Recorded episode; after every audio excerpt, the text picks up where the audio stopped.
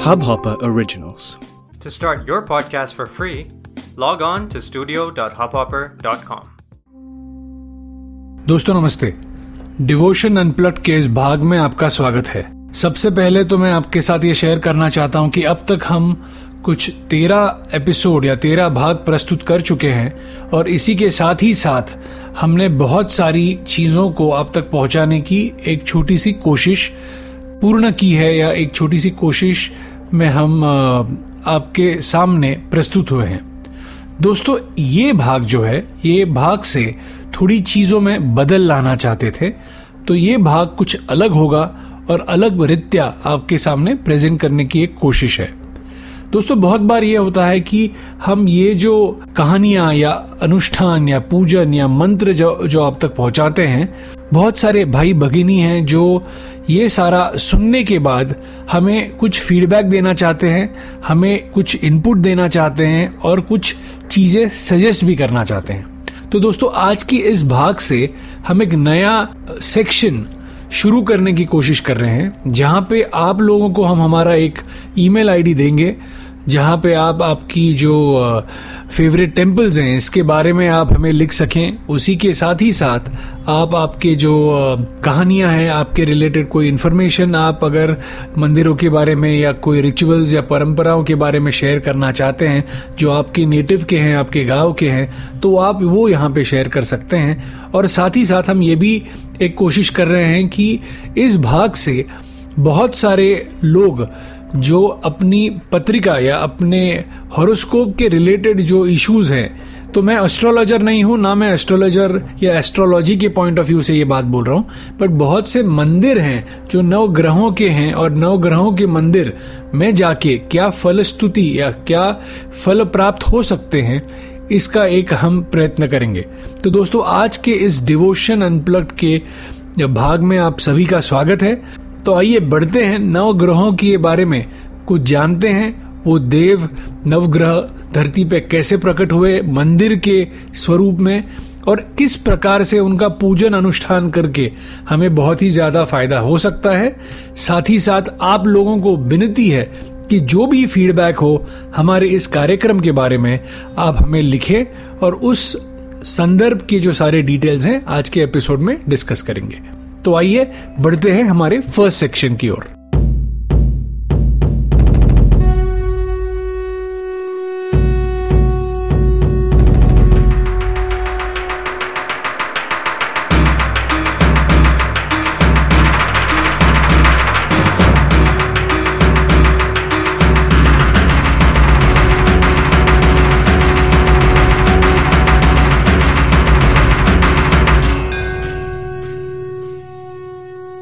दोस्तों नवग्रह ये जो विषय है ये बहुत ही अनोखा विषय है। नवग्रहों का विषय समझना एक एक बहुत ही अलग कहानी है।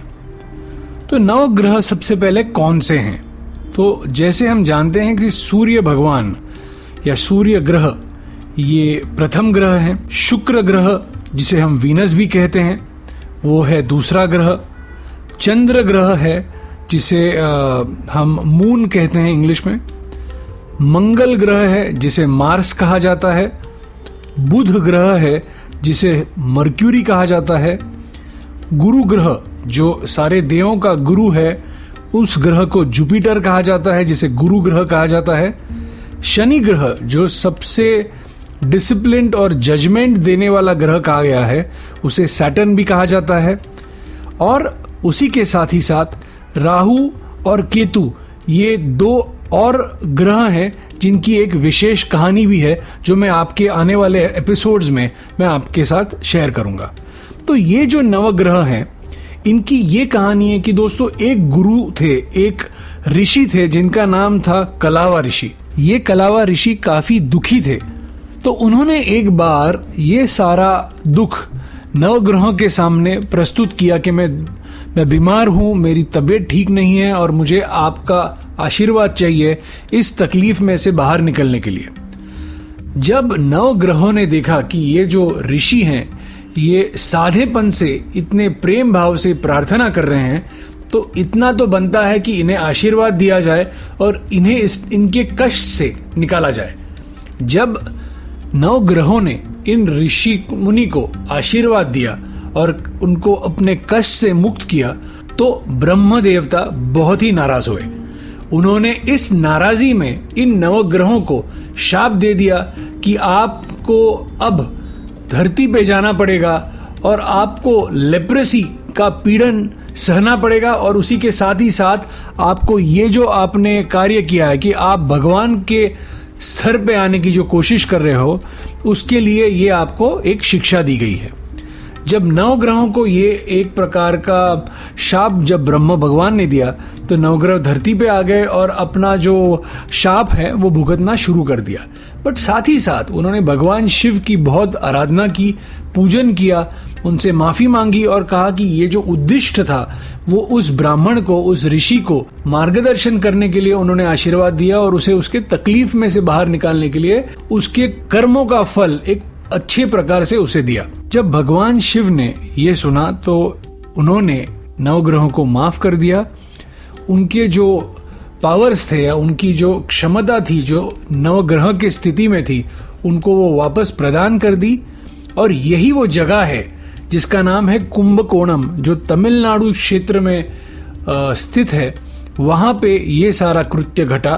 तो कुंभकोणम ये बहुत ही शक्तिशाली जगह जानी जाती है इन नवग्रहों के सिलसिले में।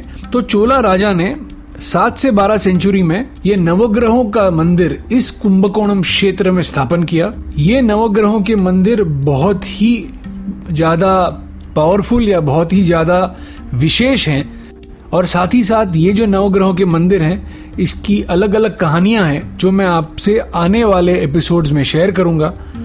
तो ये जो नवग्रह के मंदिर कुंभकोणम क्षेत्र में स्थापन हुए, वहाँ पे बहुत बड़े पैमाने में बहुत सारे लोग अपनी अपनी पीड़ा हरने के लिए अपनी अपनी पीड़ा से बाहर निकलने के लिए वो इन मंदिरों में लोग जाते हैं और कुंभकोणम क्षेत्र एक बहुत ही विशाल तीर्थ क्षेत्र है, ऐसा समझा गया है।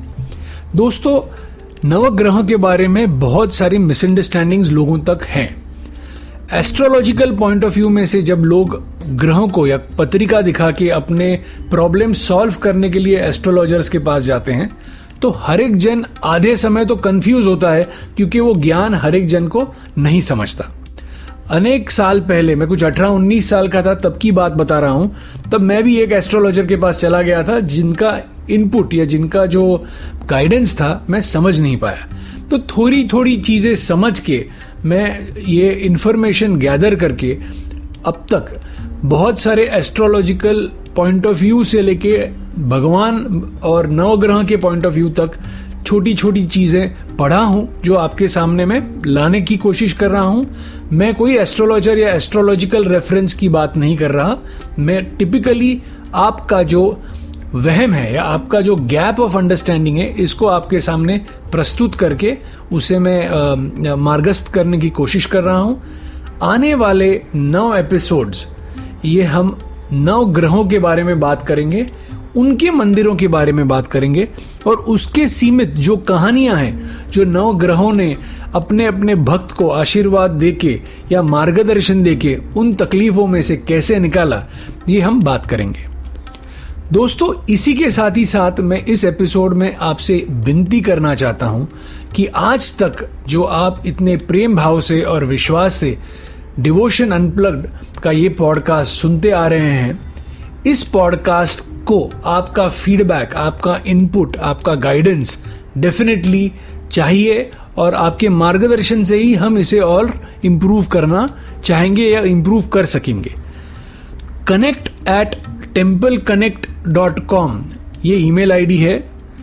C O N N E C T at T M P L E C O N N E C T dot C O M connect at temple connect dot com ये ईमेल आईडी पे आप, आपके सुझाव, आपके reference की कोई भी मंदिर रिलेटेड इनपुट्स स्टोरीज या कोई भी ऐसे रिचुअल्स जो आपके परिसर से हैं, जो आप लोगों तक पहुंचाना चाहते हैं, वो आप हमारे साथ शेयर करें। जब कभी ये रिचुअल या ये इन्फॉर्मेशन हमें शेयर करना है तो जिस किसी ने इसे शेयर किया है, हम उनकी भी इन्फॉर्मेशन या उनका भी नाम हम इस माध्यम से लोगों तक पहुंचाएँगे। साथ ही साथ, इसे हम टेंपल कनेक्ट के वेबसाइट पे और सोशल मीडिया पेज पे भी पब्लिश करेंगे।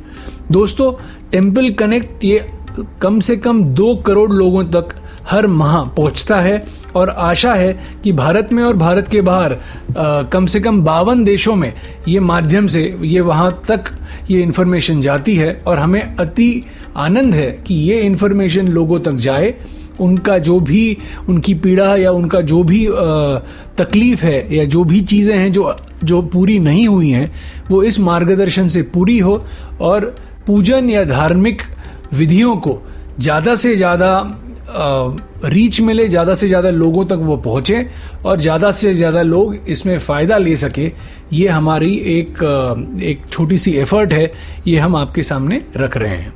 तो दोस्तों, आज के इस एपिसोड में मैं ज़्यादा विषय आपकी फीडबैक के लिए बोलना चाहूँगा और आज जो हमने छोटी सी चीज़ जानी, जिस पे हम किस प्रकार से नवग्रह धरती पे आए और उसका कैसे इम्पैक्ट हमारे साथ में है, ये आने वाले नौ एपिसोड्स में हम डिस्कस करेंगे।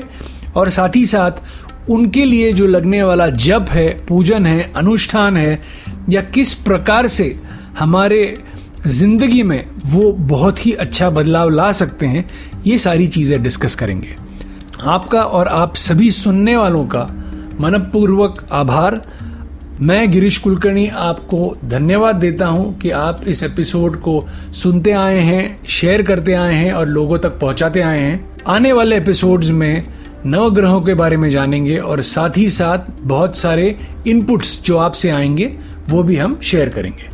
आज का ये एपिसोड मैं यही समाप्त करता हूँ। इस आशा से कि आप डेफिनेटली हमें connect at temple connect dot com पर लिखेंगे और हम उसे लोगों तक इस माध्यम से पहुंचाएँगे। ओम नमः शिवाय, ओम नमः शिवाय, ओम नमः शिवाय।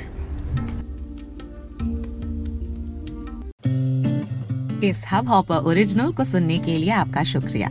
अगर आप भी अपना पॉडकास्ट लॉन्च करना चाहते हैं तो हब हॉपर स्टूडियो वेबसाइट पे रजिस्टर करें और एक मिनट के अंदर अंदर अपना खुद का पॉडकास्ट लॉन्च करें। यही नहीं स्टूडियो देता है आपको पूरी आज़ादी कहीं भी, कभी भी अपना पॉडकास्ट लॉन्च करने की सिर्फ़ तीन आसान स्टेप्स में। तो साथ में अपना पॉडकास्ट शुरू करने के लिए तैयार just hop on hub hopper simply content